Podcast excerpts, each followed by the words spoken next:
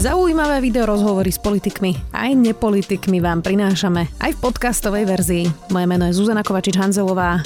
Vítajte pri relácii Rozhovory ZKH v audioverzii. Na Ukrajine natáčala aj v centre, kde vyrábajú protézy pre ľudí, ktorí stratili končatiny kvôli ruskej agresii. Stretla aj ženy vojačky, ktorých je na fronte na Ukrajine až 60 tisíc. Z Ukrajiny sa len teraz vrátila redaktorka televízie Markíza Gabriela Kajtarová. Vítaj. Ahoj.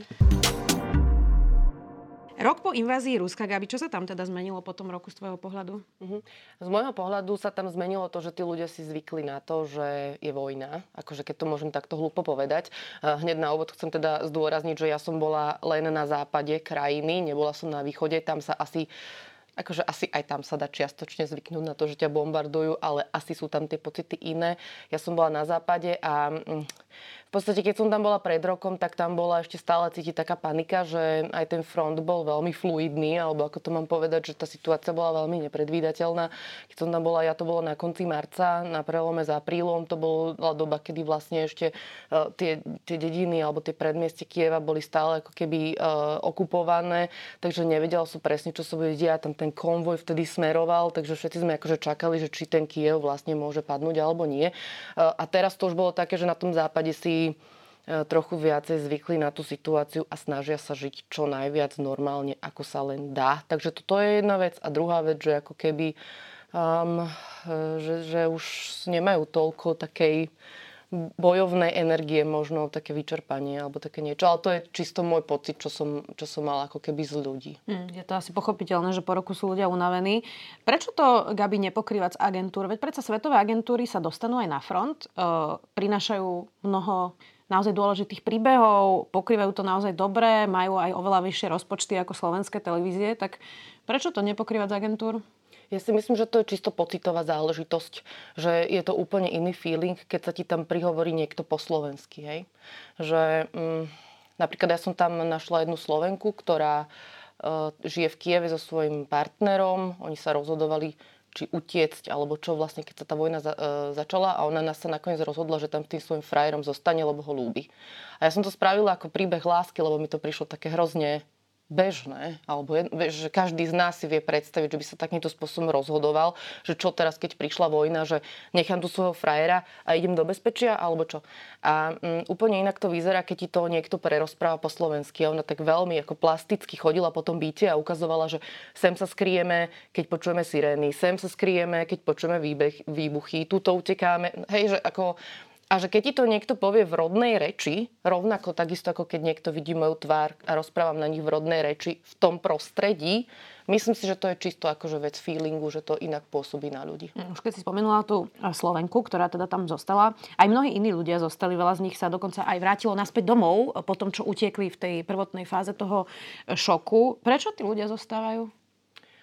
Uh, oni majú podľa mňa rôzne dôvody, hej, že jednak muži samozrejme odísť nemôžu, tí, tí môžu v podstate kedykoľvek im tam môže prísť nejaký povolávací rozkaz, ale majú tam, majú tam rodiny, jednoducho mnohí hovoria, že akože nebudú utekať, že oni sa tomu postavia. Jednak tá situácia na tom západe je pomerne stabilizovaná, to znamená, že viem si predstaviť, že keď máš život, v Kieve, tak akože vrátiš sa tam, lebo teraz tam ako keby tie rakety nepadajú úplne, úplne na bežnom poriadku. Čo som si ale ja všimla, pomerne náhodne asi, ja som vlastne po istej dobe zistila, že ja som tam nevidela takmer žiadne deti v Kieve.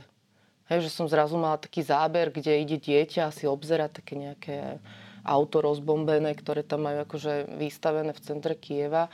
A som si uvedomila, že to je jeden z mála, mála záberov, kde ja som vôbec mala dieťa. A potom mi docvaklo, že ja som tam tých detí videla ako veľmi málo, že sú tam ako ľudia tam mŕte, hej, chodia, normálne si žijú, ale že, že tí deti tam nie sú, tých tie zobrali do bezpečia. Hmm. Ty si e, tentokrát robila aj reportáž o ženách vojačkách, spomínala som to na začiatku, hovorila si aj so ženou, ktorá bola predtým televízna reportérka a dnes je na fronte a narukovala. Tak to asi človek premyšľa v takej situácii, ako by sa zachovalo, nie? No tak ona bola vlastne tak, taká kopia mňa, ukrajinská, hej, že tiež e, robila v telke, robila politiku za normálnych okolností a ona potom hovorila, že mám tu vojnu, som sa proste rozhodla, že ťahalo ma to, rozmýšľala som nad tým celé roky, ťahalo ma to tam, tak ona akože narukovala s tým, že ale ona má na starosti novinárov, že ona je vlastne press officer, nejaká kvázi hovorkyňa nejakého plúku, ale s tým, že ona tých novinárov vozí do Iziumu, do Bachmutu a ona tam ako keby s tými novinármi a s tými normálnymi vojakmi celý čas je.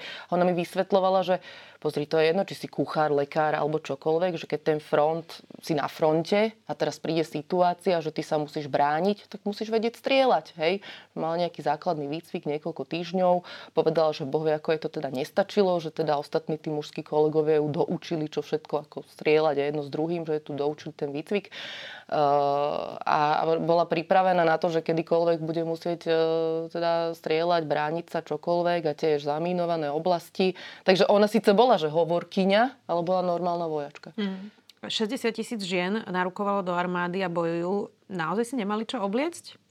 A oni si museli obliecť pánske uniformy, lebo mi to vysvetlovali tak, že vlastne, alebo respektíve tam existuje len unisex, e, rozumej pánska uniforma, že to sú také banality typu, že ty, ty akože dostaneš tú svoju výbavu a tam sú ako pánske spotky a kadejaké tielka, ktoré sú ti veľké a teraz akože ono to znie ako sranda, ale v podstate ona mi vysvetlovala, že teraz ona ak mala všetky tie veci, ktoré boli veľké a mala aj tú veľkú pánsku nepriestrelnú vestu, lebo to je v podstate dvojnásobne tak ťažká. A teraz ona sa išla, že vycikať niekde na front, ale že tam je to všetko zamínované, takže je to v podstate životu nebezpečné, keď sa ideš vycikať, lebo môžeš tie veci všetky máš, tak proste sú tam míny, tak eh, že to bolo nepraktické až do takejto ako keby úrovne. Teda s tým, že ak teda už žiješ niekde e, na, na fronte v podstate, tak akože mala by si žiť v pohodlí. Hej? Že, no viem že... si predstaviť, že keď máš takéto oblečenie, e, že ani nie si taký pohyblivý. Presne, nie? no. Že tam akože, že ona to znie ako blbosť, ale v podstate to bolo pre nich e, veľmi nepraktické na tom fronte a tým, že to bolo nepraktické, tak to bolo aj nebezpečné. Nehovoriac teda o tom, že potom zistili, že aha, že nám môže otehotnieť a má slúžiť do 7 mesiaca a že proste nie sú uniformy, lebo im rastie brucho, keď sú tehotné a proste nezbecia sa do tých gatí. Takže ešte museli vymýšľať vlastne a potom zistilo sa, že teda tých žien otehotne ako dosť, lebo je tam takto strašne veľa žien, ktoré akože asi aj nejako rotujú, tak akože majú asi čas otehotneť. Mm. Do detailov som sa nepýtala. Ako Rozumiem. Uh, ako zohnali tie dámske uniformy? Začali to tam šiť alebo to doviezli z Európy? Ako to vlastne vzniklo? To bola taká organizácia v podstate Ehm, také baby, to bola malá skupina, ktorí začali ako Instagramový profil tým, že jednoducho mm, robili nejaké ako keby profily žien vojačiek na Instagram a tým, že s nimi pracovali, tak zistili, že oni majú rôzne takéto potreby a požiadavky typu, že nemám si kde kúpiť vložky, lebo som proste na fronte a že nemôžem si skočiť do obchodu. Takže no, tým, že s nimi komunikovali, tak si začali ako keby všímať, že majú tieto potreby a sa tak nabalovalo, že čím viac ľudí ich followovalo, tým viac e, profilov robili a tak ďalej. Uh, takže vlastne uh, z toho, čo mi to vysvetlovali, sú to vlastne nejaké ukrajinské ukrajinské firmy alebo čo, ktoré šijú tie veci špeciálne podľa požiadaviek, lebo jednak teda, že dobre, ženská uniforma, že máme iné proporcie tak, ale že niektoré ženy majú väčšie prsia, menšie prsia, uši, pás, neviem čo, kratšie nohy, dlhšie nohy. To znamená, že oni to ako keby šijú na zákazku a tie vojačky to potom majú zdarma. Mm-hmm. Aké je to chodiť po prázdnych, zbombardovaných bytovkách, lebo aj to si e, teraz natáčala, to mi príde asi až také dosť intimné, nie? Vlastne chodiť po tej domácnosti a vidieť veci, ktoré tam človek zanechal. No, toto bola uh, taká vec, ktorá som si nebola úplne istá vlastne. Ja som bola v dvoch typoch. Jednak som bola v Buči, kde je tam tá bytovka vybombardovaná vlastne komplet, že tam je už len hm, ako spúšť a nikto tam nežije. Hej? To znamená, že ty tam môžeš vojsť v podstate, však sú tam akože rozbité okna, všetko. Uh, takže ty sa tam ľahko dostaneš, lebo tam nie sú dvere a môžeš sa tam prejsť. Akože uh, bola som taká, že, že môžeme tam ísť, lebo mala som fixera, ako keby takého miestneho tlmočníka z prievodcu. A on že jasné, jasné, poďme. Hej, no, začal vyberať z tých ruín proste nejaké kúsky po minometoch, kým ja som tam robila živák. A, a zobral, akože však poď, že sa dá normálne ísť. Takže to bolo také, to bolo ako keby mm, chladná skúsenosť, lebo tie budovy sú prázdne, hej, že to je taký ako artefakt po tom bombardovaní, ale tam už nikto ako keby nežije, že tam necítiš to tam. Ale že čo bola ako horšia vec, eh, keď nás vzali vlastne do takej dedinky Mila a tam boli... Mm, tak, tak, taká správkyňa bytov a to bola bytovka, ktorá vlastne normálne fungovala, ale mala vrchné dve poschodia komplet zhore, zhorené lebo to tam tiež zasiahlo nejaké bombardovanie. A, a tam nás vzala vlastne o poschodie nižšie, kde boli také obhoreté byty. Hej, že ako dve poschodia boli akože úplne dezole a potom bolo, že obhoreté byty. A tam, keď som vošla a tam boli všetky tie veci, proste zhoreté hráčky, ešte pozostatky niekto, akože z nejakého jedla, nábytok, proste také, také blbosti, že akože orbitrek, hej, zhoretý, proste obhoretý. A teraz, že sme boli pár minút v tom byte a už som mala pocit, že wow, že toto je, že, že ako keby narúšam niečie súkromie, ale že bolo to veľmi výpovedné, lebo bolo vidno, ako sa tá rodina musela proste pobaliť a, a proste vypadnúť, lebo tam nikto nezomrel v tej bytovke, tam už nikto nebol, lebo prišiel front, proste Rusi prišli e, tam a proste všetci ušli, ale tie veci tam nechali. No ale tým, že nám to odomkla tá správkyňa a ona sama nám to chcela ukázať, že poďte sa pozrieť, tuto žila mladá rodina. Hej, mali 6-ročného syna, či 3-ročného a museli uísť. Hej. Otec bojuje, matka je v bezpečí na západe Ukrajiny všetko tam proste nechali. Bolo to ako veľmi intimné a tam som sa cítila nepríjemne. Ale tiež, akože tým, že nás tam pustili, tak som to považovala za normálne tam hmm. ísť a urobiť tú reportáž. Ty si to už spomínala, bola si teda najmä v oblasti Kieva. Ono je inak až neuveriteľné, ako normálne vlastne fungujú teraz veľké mestá na Ukrajine. E, opravujú sa zbombardované domy pomerne rýchlo, e, fungujú aj divadla, kina. Dokonca aj na východe Ukrajiny v Dnipre robili sme rozhovor s Martinom Dorazinom, ktorý tam má práve základňu a opisoval, že vlastne to mesto funguje pomerne normálne. A potom sú fronty, a bombardovania, o ktorých si aj hovorila. E, a práve Martin Dorazín hovoril, že pre ňo je to aj veľmi dôležité, e, že takto fungujú tie mesta, lebo tá morálka v krajine, e, že je to vlastne pomáha, že ľudia môžu ísť aj do divadla, v ktorých sa potom ďakuje tým vojakom a podobne. Tak ono je to asi vlastne dosť fascinujúce vidieť, ako dobre to zvládajú tí Ukrajinci, nie? Mm, áno, ja som napríklad bola v Lvove, to je také mesto úplne na západe, kde by si za normálnych okolností vlastne netušila, že je nejaká vojna, keby si tam obsa, občas nemala sirénu, alebo teda sú tam, nie sú tam pohrebné sprievody. A tam je aj veľa tých e, ľudí, ktorí ušli z východu krajiny, s tým, že ja som sa pokúšala urobiť, alebo urobila som reportáž o turizme a pýtala som sa na to, ako vlastne funguje turizmus. A oni hovorili, že tak máme tu všetkých tých ľudí, ktorí som prišli s deťmi a oni chcú robiť nejaké aktivity. To znamená, že ako keby tých turistov nahradili tí ľudia z východu, ktorí tam ušli a oni sa snažia všetci žiť normálne. Takže, alebo tak pokiaľ sa to samozrejme dá. A je, ako, veľa ľudí sa ma pýta, že a nie je to blbé, keby som tam išiel, že, alebo si niečo odtiaľ kúpim a že nie, však akože oni sú vďační za akúkoľvek proste ekonomickú pomoc alebo čokoľvek, že minieš tam svoje peniaze. Hmm. Čo by si povedala slovenským politikom, ktorí hovoria, že táto vojna sa nás netýka a máme prestať dodávať zbranie na Ukrajinu a bude mier? Um, tým, že som reportérka, ktorý, ktorá robí politiku, tak ja vlastne môjim problémom je, že ja nemôžem ísť s nimi do nejakých veľkých dišput.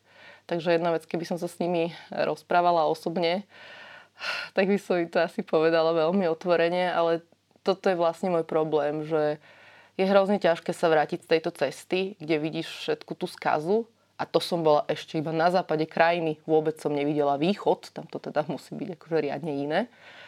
A potom prídeš na tie tlačovky a počúvaš tie nezmysly. Že a ja teraz vlastne, aj keď som sa vracala, som stála na hraniciach a ja som mala takú, že úzkosť fyzickú. A rozmýšľala som, že prečo. A ja som proste potom pochopila, že ja sa nechcem akože vrátiť do toho prostredia, kde musím počúvať tieto nezmysly. A že sa vlastne nevieš proti tomu ani brániť, lebo jediné, či, čo ty ako novinár môžeš urobiť, je položiť otázku. Ale tú otázku, čo položíš ju, jednak ťa nedo, nedo, nenechajú dopovedať a jednak ťa potom akože okydajú s nôžkou proste uh, všelijakých klamstiev a, a nadávok a, a všetkého možného, že, že cítim sa niekedy úplne bezmocná. A že jediné, čo môžem robiť, je proste priniesť to, čo som tam videla, priniesť to v tých reportážach.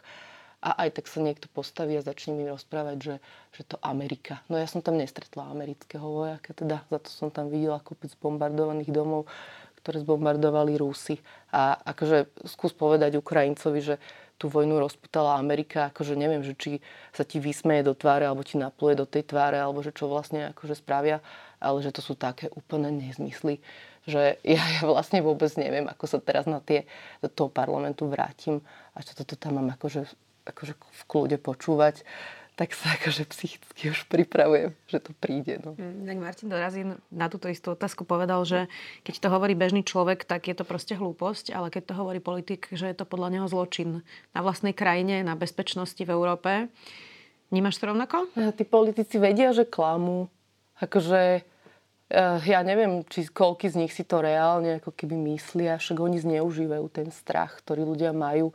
A že a že to je vlastne tá zbabelosť. Vieš, že ja, som, ja si na tú Ukrajinu chodím, to, to znie debilne, ale ja si tam chodím oddychnúť. Lebo tam e, ten národ, čo ja vidím, ako to ja vnímam, je zjednotený proti jednému nepriateľovi, vzájomne si pomáhajú. Ja som hen také množstvo solidarity nevidela nikdy, nikde. A, a, a akože sú spojení proti niečomu. A my, namiesto akože my, namiesto toho, aby sme videli, kto je vinníkom tej vojny, my tu bojujeme navzájom medzi sebou. To nedáva žiadny zmysel. A tí politici vlastne zneužívajú ten strach. A nie, že ho zneužívajú, oni ho podnecujú. A, a akože my, ja, ja s tým neviem naložiť. Ja proste neviem, ľudsky, akože ja som sa ľudsky dostala do bodu, keď mám ako problém. A sorry, že sa sypem, ale že No, ne, neviem. A nikto to nevie vyriešiť. Hmm.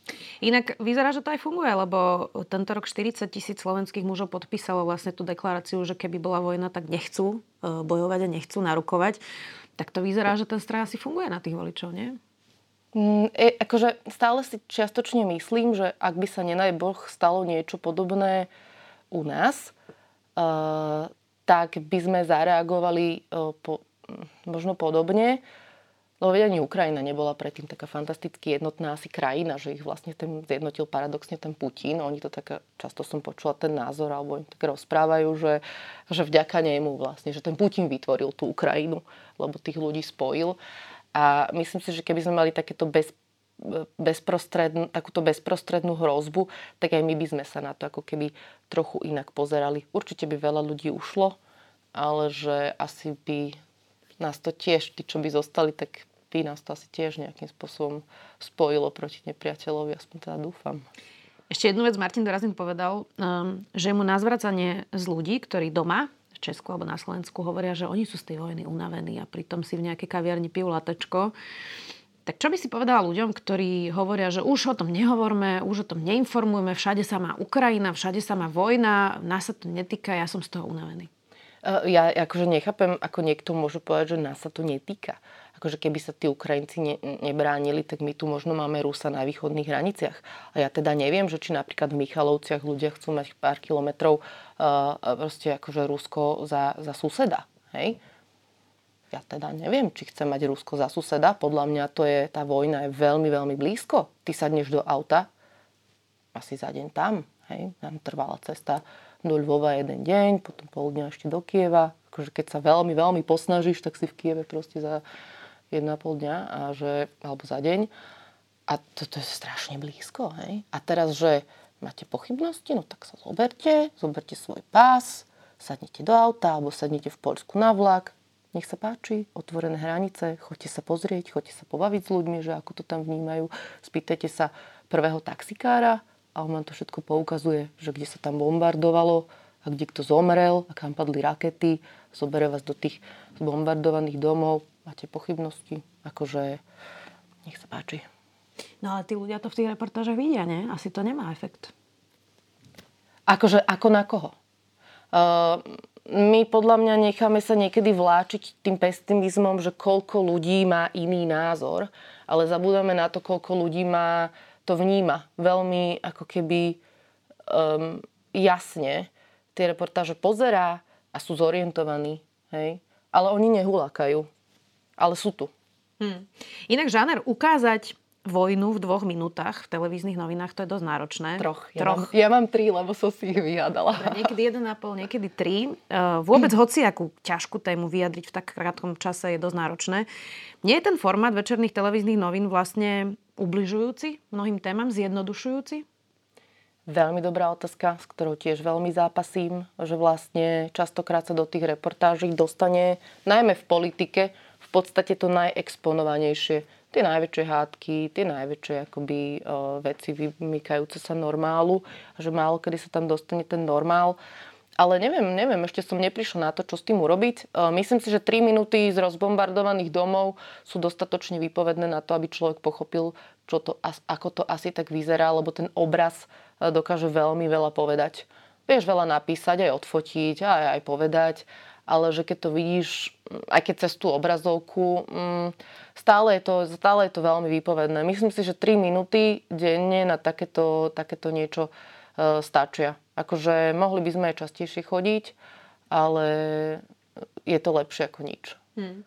A čo hovoríš na to, to je tiež veľká debata nás všetkých, ktorí sme kedy v televízii pracovali, že vlastne tieto správy sa prekladajú takým tým infotainmentom. Hej. Ono sa to robí preto, že uh, možno by to ľudia inak nepozerali, čiže je to taký balans, že uh, koľko tých, nazvem to blbosti, odľahčených tém vysielať a ako ich prekladať vlastne potom tou ťažovou tou vojnou.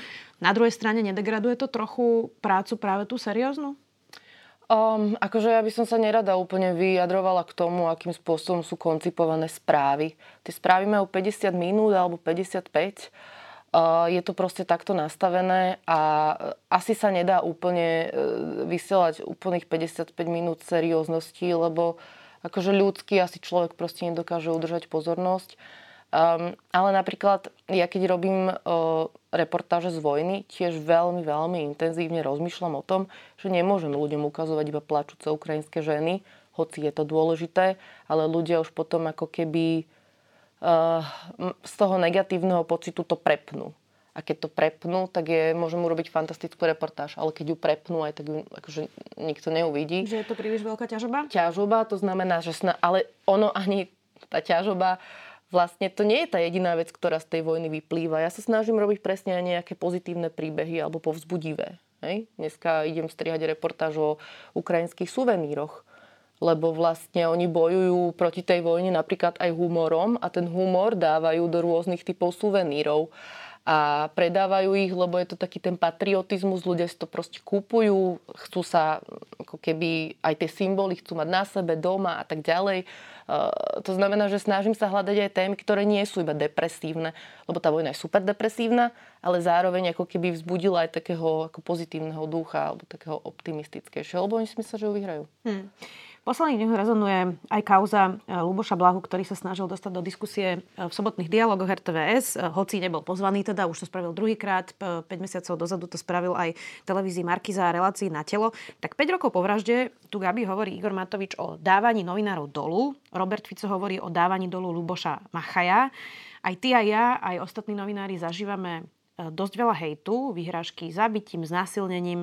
Aj z toho prieskumu e, investigatívneho centra Jana Kuciaka sa ukazuje, že mladí neprichádzajú robiť novinárov, že tá generácia veľmi nechce teraz e, už robiť, pretože tá cena sa javí príliš veľká. Tebe sa nejaví niekedy tá cena príliš veľká za to, že sme novinári? Uh, ja, je to ťažká práca.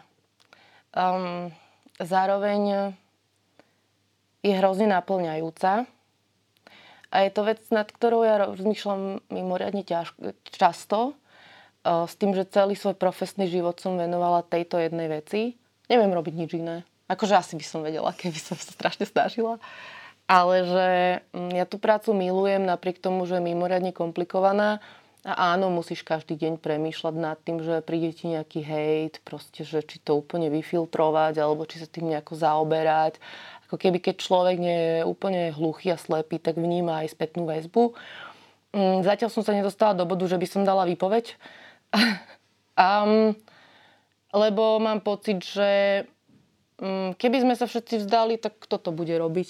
Um, treba, aby novinári vydržali Takže niekedy mi je hrozne ťažko, najmä pretože hm, chodiť denne do parlamentu je to náročné, cítiš takú ako keby váhu za tú krajinu, že kam sa rútime. Nie je to o tom, že OK, leze mi to na nervy, tak vypnem telko, nebudem to sledovať, ja to musím sledovať, lebo to je moja práca, robím to denne, aj keď nechcem niekedy. Ale tak zatiaľ, zatiaľ bojujem, no. Ale je to ťažké. Tak uvidíme, koľko ešte budeme bojovať. Inak, um, a to už je moja záverečná otázka, Gabi. Niekedy sa nám stáva, aj nechtiac, že sme amplionom pre klamstvá politikov. A že vlastne uh, robíme aj my chyby v tom, že dáme priestor niekomu, kde môže proste 20 minút hovoriť aj o mobilizácii, aj o strachu z vojny, o burcovaní, ale nielen to, aj úplne iné klamstvá, spochybňovanie policajtov, vyhrážky sudcom a podobne. Um, tak ako ako by sme mali robiť našu prácu, aby sme neamplifikovali klamstva? Lebo zas fact-checkovať každé vyjadrenie každého politika sa prosto nedá a tá zodpovednosť by mala byť aj na voličoch, že by mali sledovať, kto klame, kto čo hovorí, kto pracuje so strachom, kto burcuje. Tak ako nájsť ten balans, ehm, ako nebyť verklikom klamstiev, ale zároveň rešpektovať, že tohto politika si ľudia zvolili, asi im to neprekáža a toto ten politik hovorí.